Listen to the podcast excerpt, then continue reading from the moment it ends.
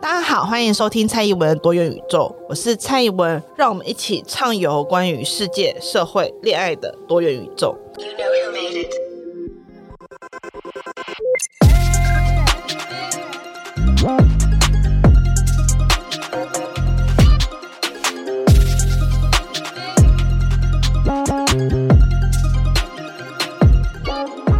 Hello，大家好，今天我想要跟大家聊一个词，应该是很多人都在追求，本人也在追求的一个字，就是财富自由。就是前阵子我看到一个我很喜欢的 podcaster，就是左边，他在他的脸书上面问大家说，什么时候才会认为自己已经财富自由了？也让我开始 make me think，就是让我开始思考这一题。然后我就开始。呃，询问了我身边的人，然后得到了很多很有趣的答案，有非常情节式的回答，例如说想要点什么食物就可以点什么食物，或者是有人说去吃 buffet 去吃自助餐的时候，他可以很喜悦的依照自己想要吃什么就去夹什么，例如说他想要吃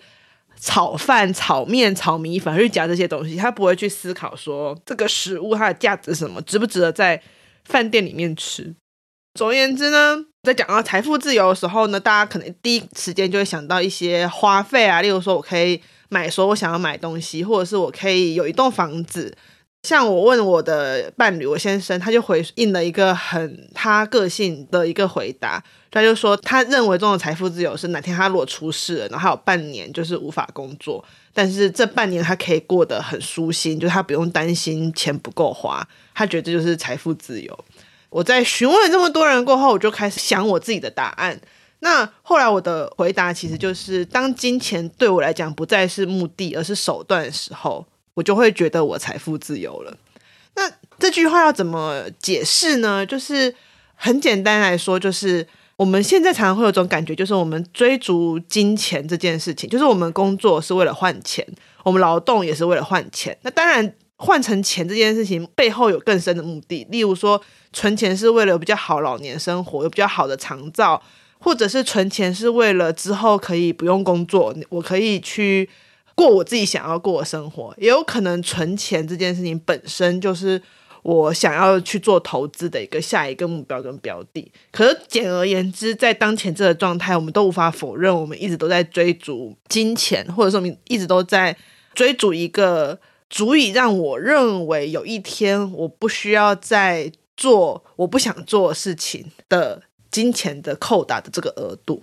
那在我的看来，这种时候金钱就是一个目标，就是金钱已经变成了我所追逐的目标。可是如果今天我会认为我自己财富自由的时候，是我认为金钱它已经变成了我的手段，自然也包含了我可能我想要买什么东西，我就可以买什么东西。可是我觉得这更大部分包含了。当我想要使用金钱去做什么事情的时候，我就可以直接的使用金钱去做某些我认为很有意义的事情，而不是去思考说我用金钱去做这东西过，它可以给我多少 feedback，我可以不需要那个 feedback。就是，呃，去购买东西、去采买东西，多半都还保持着一点，我想要从中得到一些 feedback，无论这 feedback 是利润或者是是什么东西。但是我都会希望还有一个回来的东西，有一个我这钱花的值得，或者是我这钱还有花下去之后还有增值这件事情的可能。可是我期待的财富自由是，到时候这个钱只是我得到某一件事情、某一个东西的手段而已，它已经不再是我追求目标。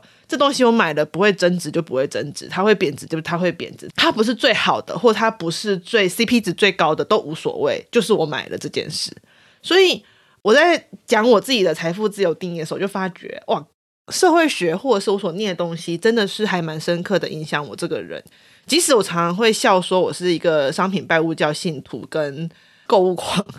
但是社会学它也是一定程度的很强的嵌入到我的基因里面，让我即使在思考财富自由的时候，我还是会情不自禁去思考钱如何让我成为一个完整的人。那当然，我不会像传统的马派学者，或者是真的像祖师爷爷那种，就是觉得，呃，金钱这个东西它就是不应该存在的，或者是资本主义就是不应该存在的，因为这个东西它就会造成我们异化。就是我我没有到这么 hardcore 程度，但我一定程度的还是觉得，当金钱它变成我们所有人都追逐的目标的时候，其实我们自己就好像变成了商品。那自己变成商品其实也没什么问题，但是在变成商品的过程当中，我们就很容易会把自己的所有生活都变成是 for 商品的，就是它是一个 for sale 的概念，就是我的所有生活都是一个待价而沽的东西。但是我会希望这个待价而沽，它只是一个中介的状态，它不应该是人类的最终形态。就是它好像不应该，人类不应该是一个待价而沽的东西，而我们也不应该是一个无论生活的哪一个层面都待价而沽的东西。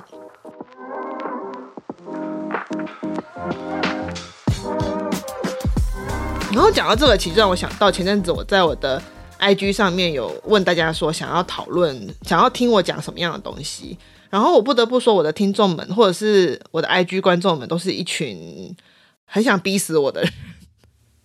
比如说，其他的 podcaster 在办这个话题的时候，因为我之前也只有参与过小光，对，就一起在那边回说想要听什么样的节目。然后我我看大家的回应，基本上都还是蛮震惊的。我就想说，OK，我可能会得到很震惊的回答。可是我没有想到我，我得到几乎都是论文题目般的回答。例如说，问我什么是分配政治，然后跟认同政治的差别，然后以及希望我可以赶快讲。未见的奇迹，然后还有想要跟我讨论台湾的经济发展为什么会是现在这个面貌。我想说，哇，大家很看得起我，就是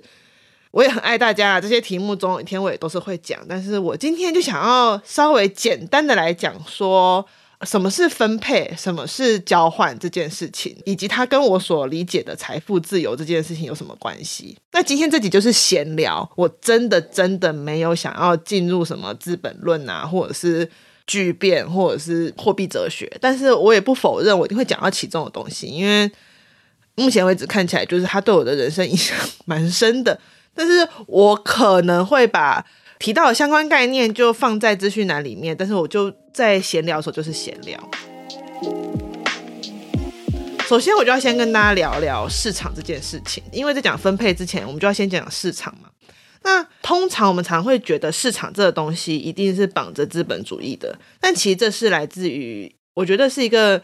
刻板印象的想法，因为我们一出生就是活在资本主义世界，就是呃，我先大概讲一下资本主义世界什么意思，就是以资本、以金钱、以货币为主的一个交易的一个状况，在这种情况下，我们很习惯市场就是这个样子，可是，在其他种不同的经济形态内，仍然是存在市场的哦。例如说，在早年的以物易物啊，或者是像是在所谓资本主义或是工业资本主义萌发的前期，所谓的一些商业的那种，我们在玩那个刺客教条的时候，也看到嘛，刺客教条，你看玩那个波斯或什么，突然忘记名称，你也会看到很多市集。那这些市集里面，他们有些是用货币交易的，可他们有些也是会用什么以工代货，就是你帮他做某件事情，他就给你某个东西，或者是你帮他杀个人，他就给你某个东西。那有些他可能是用神圣性的方式来交换的，例如说他们有一个宗教的那种想法，所以当你做某件事情是很神圣的，所以你就可以去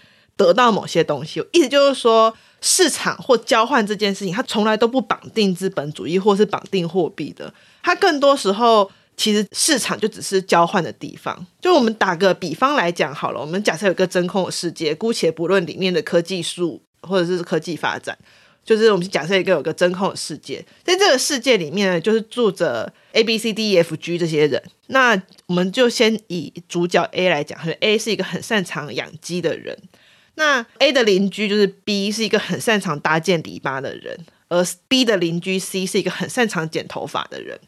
在这个世界里面，可能就是 A 他就很会养鸡嘛，所以他就养了很多鸡。在这种情况之下呢，就是 A 所养出来的鸡，A 有两个做法：一就是他把自己养出来的鸡吃掉嘛，就是他需要热量才能活下来，所以他就把自己养的鸡吃掉。而这个时候，这只鸡很明显是它的价值就是被吃掉这件事情，所以这只鸡就被 A 给吃掉了，得到了 A 直接的营养跟热量，让它可以活下去。可是有一天，A 发现鸡越养越多，它会跑，所以他就想要请 B 帮他搭建篱笆，让他的鸡不要跑出去。那在这种情况之下呢？A 就要请 B 做这件事情，可是 B 可能就会说：“哎，因为我不擅长养鸡，所以我很饿。那可不可以请你给我两只鸡，然后我帮你搭建篱笆？”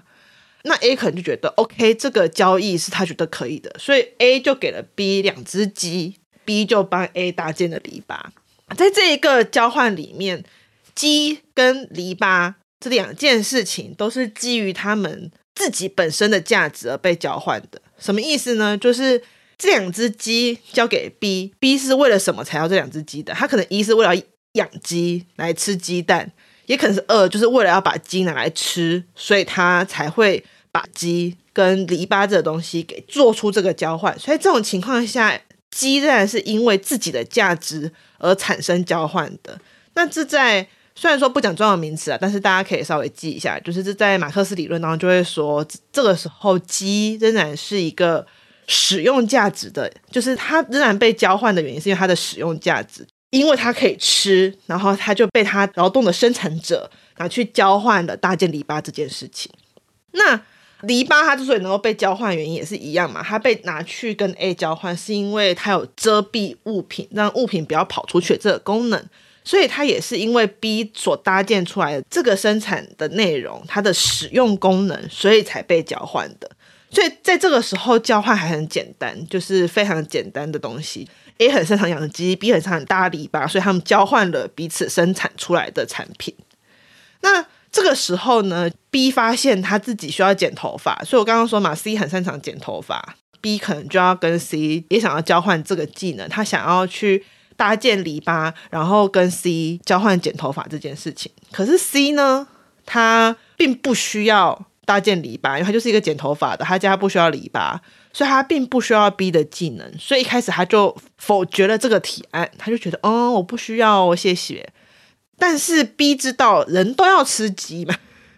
人都要吃肉嘛，所以 B 这时候呢，就再去跟 A 提供了一个服务，说：“那我再帮你搭一区篱笆，让你有更多地方可以养鸡，你可不可以再换鸡给我？”这个时候，他所要换来的鸡，其实是他要干嘛？他要去跟 C 换取剪头发这个服务，他自己并没有要吃。他其实是想要用搭建篱笆这个技能去跟 A 换取鸡，最后再用鸡去跟 C 换剪头发这个服务，因为他知道 C 是需要鸡的，借此他就把鸡换成了剪头发这个服务。但是他能够换到鸡，是因为他搭建篱笆这个缘故。所以这种情况下，交易又换了一圈。在这种情况下，可以发现鸡它从单纯的使用价值开始出现了什么，就是交换的价值。什么意思呢？因为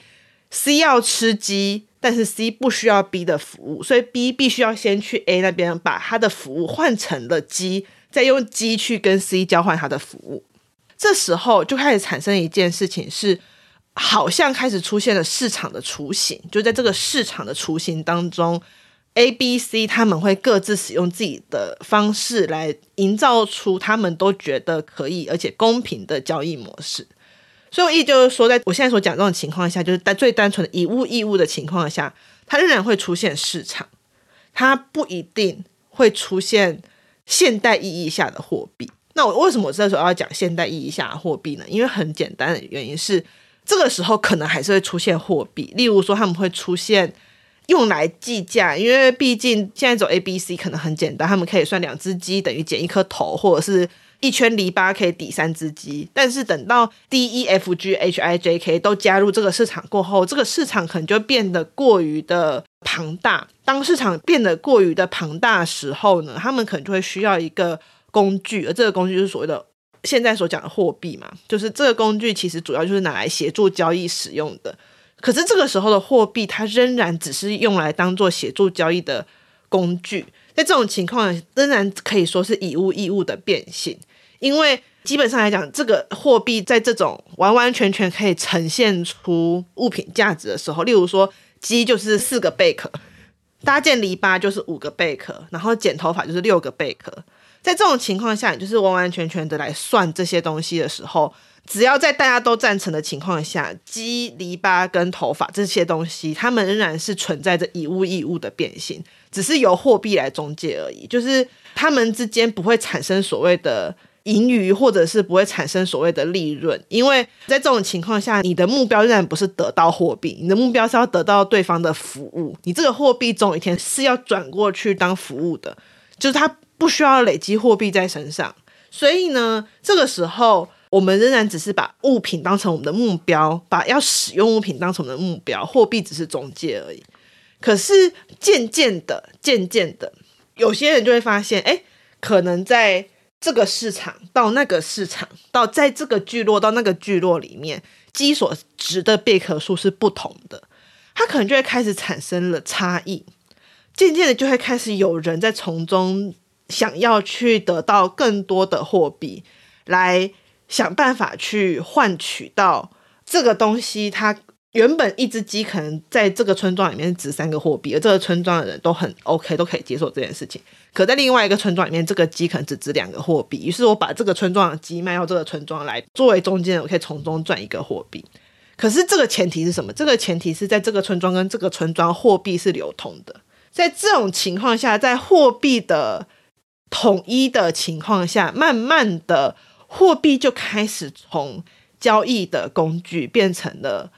交易的目标。当然了，这还有很多其他的历史的因素，就是有非常多的学者都有做过类似的研究跟历史上面铺陈。我这边所讲的是最简单，我刚刚讲嘛，我讲的是一个架空的世界，没有其中的历史跟科学发展的版本。那我的意思就是说，在这种情况下，购买商品或者是我买个东西、卖个东西，都是为了要得到货币。特别在我们今日更明显，就是你买金融商品，你买股票就是为了卖股票，你卖股票就是为了买股票。你没有去真的对这家公司有爱，甚至很多人都买了股票都不知道这家公司在冲啥销。这种情况下，你购买商品很多时候就是为了预期获得货币。而商品的流通也不是因为我们要使用这个商品，很多时候不过只是因为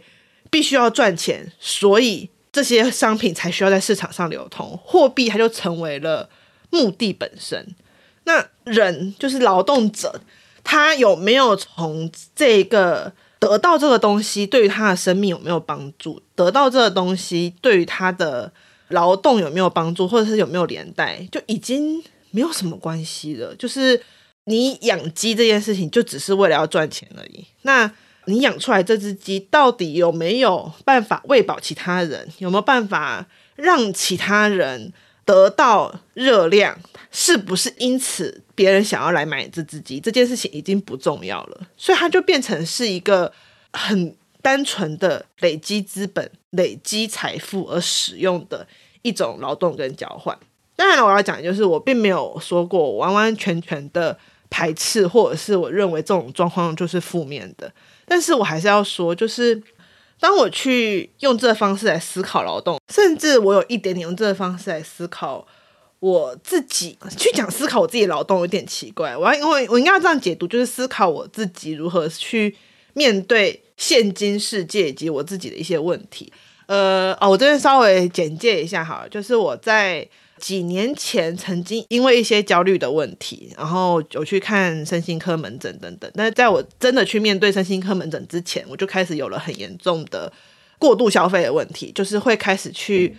呃有意识也好，无意识的去采买一些我自己根本没有那么需要，或者是它其实就是一个无法控制的消费购物狂那种状态。后来当然我就好转很多，但是我每次在念《资本论》。在念这类型的作品的时候，我都会去想到我那个时候的购物狂的状态。就是我常会去思考说，为什么我是一个从大学开始念社会学的人，然后我觉得我比其他人还要更了解商品化，去了解商品拜物教，更了解资本主义的运作。可是为什么当我产生焦虑的时候，我第一个展现出来的一个表征是购物狂这个症状？当然啦，就是我相信在精神医学、在心理智商，就是我去上那些课程，然后我去做那些事情的时候，大家先不用担心，这不是我的智商笔记，就是我没有要教大家怎么疗愈，就是的时候，他们有他们的说法，我也相信那一些说法，但是我自己会很尝试想要去用《资本论》，或者是去用这些文化社会学或者是经济社会学的东西来分析我自己的做法，就是我我怎么用购物去理解这个世界，以及为什么。当它展现在我这个人身上的时候，会以一个购物狂的方式来呈现。所以，当别人问我财富自由的时候，就是作为一个前购物狂，很多人会认为我的回答是我想要买，说我想要买的东西。我也一度以为我应该会做出这个回答，可是在我思考许久过后，我却发现了购物狂本身其实就是一种不自由的象征。这句话听起来有点奇怪，就是呃，如果我今天可以狂买，然后我都有源源不绝的钱，那我就不会担心我是过度消费的时候，好像我就已经不是购物狂了。大家懂意思？就是如果今天我身上有我能够付得出我想要买的东西的钱的时候，好像这个就没有问题一样。可是实际上是这样子的吗？如果今天我真的拥有充沛的资金的话，我还会是一个购物狂吗？这个问题在我的心中萦绕了很久，直到我最近在讨论财富自由的时候，我才发现，我不知道别人是不是，但是我相信一件事情，就是很多人如果真正财富自由，他就不会成为一个购物狂，因为财富自由的前提其实就是我不再需要追逐金钱。那不再需要追逐金钱这件事情，就代表了一件事情是，我要追逐的东西是。我能够用金钱去达成我自己想要的、我自己了解的事情，就是金钱它是用来成就我的，而不是用来让我去追求的东西的时候，我何苦要去当一个购物狂？我何苦要去追求一个大量的让所有人都觉得我好像可以很丰沛的一种购物的模式？简单来说，就是如果今天一个人只买他需要的东西，无论他需要的东西有多昂贵，好了。这个东西它通常是配合他的生活品质而进行的，那他就不会被界定为是一个购物狂。例如，我今天月入二十万，我买一个一万块的东西，你不会觉得我是购物狂，你会觉得，嗯，他维持他的生活大概可能就需要一到两万的东西。可是今天如果我是一个只有赚两万块的人，我买了一万块的东西，你就会觉得，嗯，这个人就是一个过度消费。这不仅仅是在于能力的问题，其实还包含了一种我如何看待金钱。跟我之间的关系，我如何去面对？说，其实当我在买这些东西的时候，我心里所想的是，我要变成和我自己不同的人。而在我的想法当中，所谓的我要变成和我自己不同人，就包含了在我的想象里面，金钱的成就是。我必须要使用购物来展现出来的。可是认真想想，如果今天我不再需要金钱的成就，我不再需要追逐金钱的时候，我就不需要用购物来垫出我金钱方面的成就。好，那以上就是我个人用来反省我自己以前的一些想法哦。但是还是一样，这不是我的咨商笔记，所以我并没有要。我并没有跟大家说，只要这样想，你的什么症状什么就会好转。没有，请大家还是要去看精神科医生，或者是从事职商，来好好的找到自己的问题。这只是一个我的心得的分享。呃，这个分配政治的问题是什么呢？其实我要讲的就是在经济或在政治上面的分配这件事情，它其实很大一部分便是来自于人他如何去拥有交换的资源。我们。不可否认，就是现在我们所处的是一个资本主义更甚者，就是新自由主义跟整个政治政体共构的一个社会。在这种情况之下呢，我们所谓的分配政治，它其实很大一部分是跟资本主义社会跟新自由主义社会它连在一起，所以变成一个很尴尬的局面。其实是当在反对国家的时候，你很有可能会去协助到。市场跟新自由主义，这其实也是这几年我对我自己女性主义的一个更新版本。就是我开始在思考说，女性主义运动跟理论会不会在反抗国家资本主义的同时，就是反抗国家的同时，其实协助了新自由主义的生产。这样听起来有点模糊，其实就是呃，如果我们把这个社会想象成一个三角形，就是有所谓的国家、市场跟所谓社会，这个社会可能就是我们一般的俗名。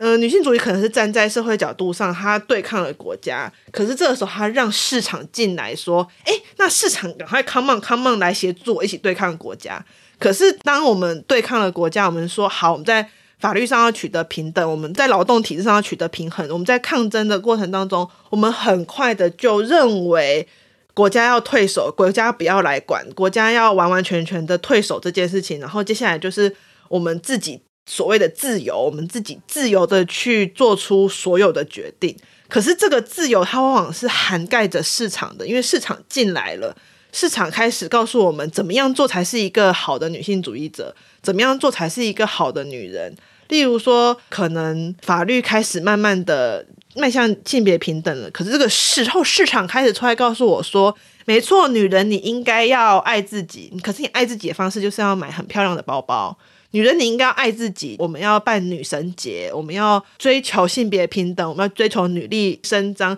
但是性别平等跟女力伸张的方式是，你要化很很美丽的妆，然后你要穿着高跟鞋去工作、去职场。就是当很多性别平等的展现在日常生活变成了消费的时候。其实我就常在思考这件事情，然后那时候又开始看像是 Nancy Fraser 这些比较后期也同样在反省说，女性主义会不会变成了资本主义或者是新自由主义的共谋的时候，里面其实就开始提到一件事情，就是所谓的认同政治跟分配政治的一个差异。所以这次就是回应其中一个在讨论说，为什么这几年间我会觉得我自己的立场慢慢转向。分配政治的一个问题，是因为我觉得认同政治它，它是一个存在的东西。我并没有说认同不存在，认同一定是存在的。我认同谁，例如说认同这东西，就比较偏向于我认为我自己是什么，所以我就是什么。我相信认同这件事是存在，而且是必要的。我们每个人都有自己的认同，像我认同我自己是一个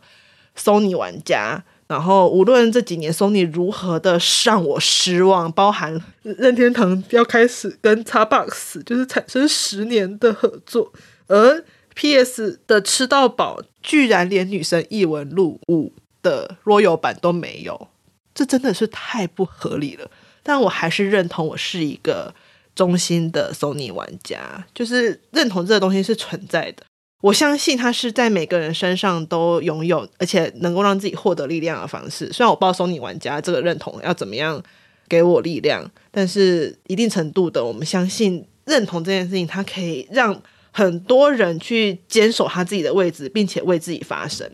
但是认同也很容易会变成了一种借由市场或是借由消费而去展现出父权的一种方法，因为。好像今天只要我认同了，我去做了某一些消费，例如说我认同女力膨胀，所以我就去买了 Feminist 的 T 恤，然后我就去买了认同女性力量的包包。OK，我去做这些消费当然是重要的，因为它是一种投票，没有错。消费是为自己的将来做出一个投票，没有错，这是肯定的。可是这个认同很容易就会走到这边了，就是仅止于我认为我自己是什么样子的人。它就很像是一个 name tag tag 在我自己身上，耶、我是一个女性主义者，耶、我是一个支持环保的人，所以我我拿了环保杯，我可以给大家看到我是一个怎样的人。可是他更进一步，他没有办法去跟已经与这些概念共构的新自由主义市场产生抗衡，就是他没有办法去进一步的去影响到国家怎么分配权力，国家怎么分配资源，国家怎么样去看待，例如说。呃，性别认同、同工不同酬的状况，我们甚至不要讲性别，我们讲阶级，我们讲族群也都一样。像在台湾的状况，呃，如果我们今天永远都是停留在原住民就是很开朗、很乐观这种很表面性质的东西的话，那我们永远都没有办法去面对一件事情，就是我们汉人作为既得利益者，其实在文化上面就是曾经。殖民并且掠夺过原住民这件事情的事实，我们没有办法很真真切切的去面对到当前这个体制，它是依靠曾经或者是正在掠夺原住民族的文化而建立起来的，我们就很容易会出现像之前那种就是去嘲讽原住民加分的歌词，去做出这种就是很。抵损或是歧视对方的言行，因为我们认为这件事情不过就只是一个你我的认同的差异而已。但是明明汉人跟原住民的事情，它是一个更远于认同的差异的问题，它是一个政治分配的问题，它是一个权力分配的问题，它甚至是一个从历史上一直以来资源上不平等、不正义的问题。所以，如果我们要改变这个历史上不平等、不正义的问题，我们必须要在任何一个层面上都达到资源的平等。可是这个资源的平等，甚至是一个资源的积极的平权，或是一个积极的矫正的措施。例如说，我甚至认为，在教育资源上，就应该是原住民主要大于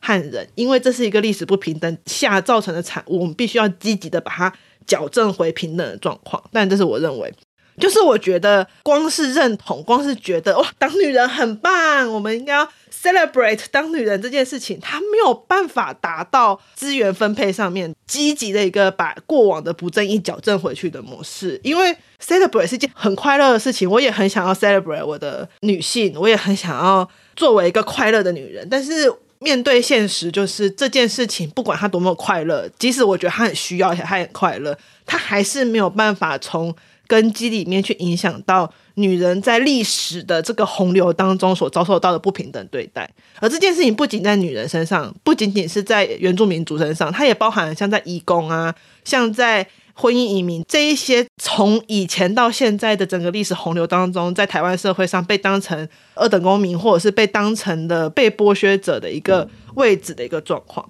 所以就是说，我今天没有办法讲很多啦，因为实际上就是在搬家的时候，我把大多数，包括我刚刚提到 Nancy Fraser，就是一些在讨论认同跟分配政治的书呢，都带回了老家，因为我新家实在太小了。所以，我现在所跟大家讲的内容，多半是来自于我以前看这些书的笔记，或者是一些上课的讲义等等之类的。所以我也没有办法说讲到很细节。可是想说，我还是应该回应一下，就是读者的问题，顺便也稍微讲一下为什么我这几年间会有这样的改变，就是因为我觉得我们要彻底的达成根基的改变，最终其实还是来自于资源的分配。而资源的分配这件事情，它永远都不可能只透过认同这件事情而产生连接，因为面对现实，就是现在的国家，它对于身份的想象就不是你想要是什么就是什么，不是说我现在跟大家说，我从今天开始，我认同自己是一个。原住民族，我就可以变成原住民族？不会，我不会跟大家说，我今天认同我自己是一个青少年，我就被没收投票权。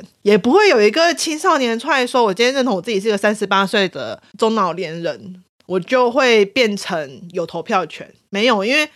这个国家的身份划分就是不是依照认同来做出身份划分的。所以，无论我多希望这个世界的任何的多元性都可以被看见，国家就是不这么看的。除非我们要推翻这个国家，但是我觉得这是不大可能的事情。除非我们要这么做，不然我觉得在当前的状况下去强调固有的身份分类的，或者是法律法定上面身份分类的平等以及争权，其实是最重要的。就是对我来讲，这件事情会大于认同这件事情。至少对我来讲是这样子啦，就是我在讲这个，我讲得很含糊，呃，这比较像是我个人这几年政治立场上面的转变。但我没有觉得这一定是对，或是所有人都应该要跟我一样的想法，因为每个人活在这个世界上都会有某一个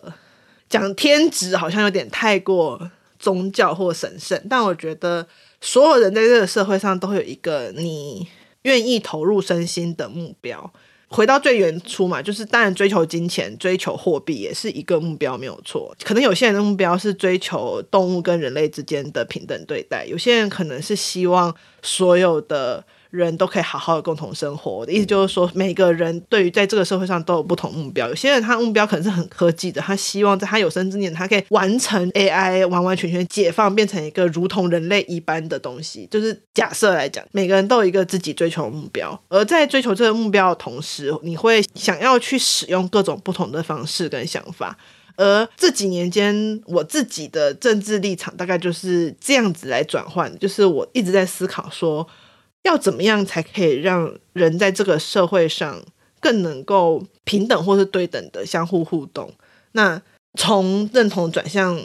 分配，或者是去想象说，能不能够让金钱这东西从目标变成手段，这件事情会是我觉得，嗯，好像是我这几年比较能够去接受的一个想法。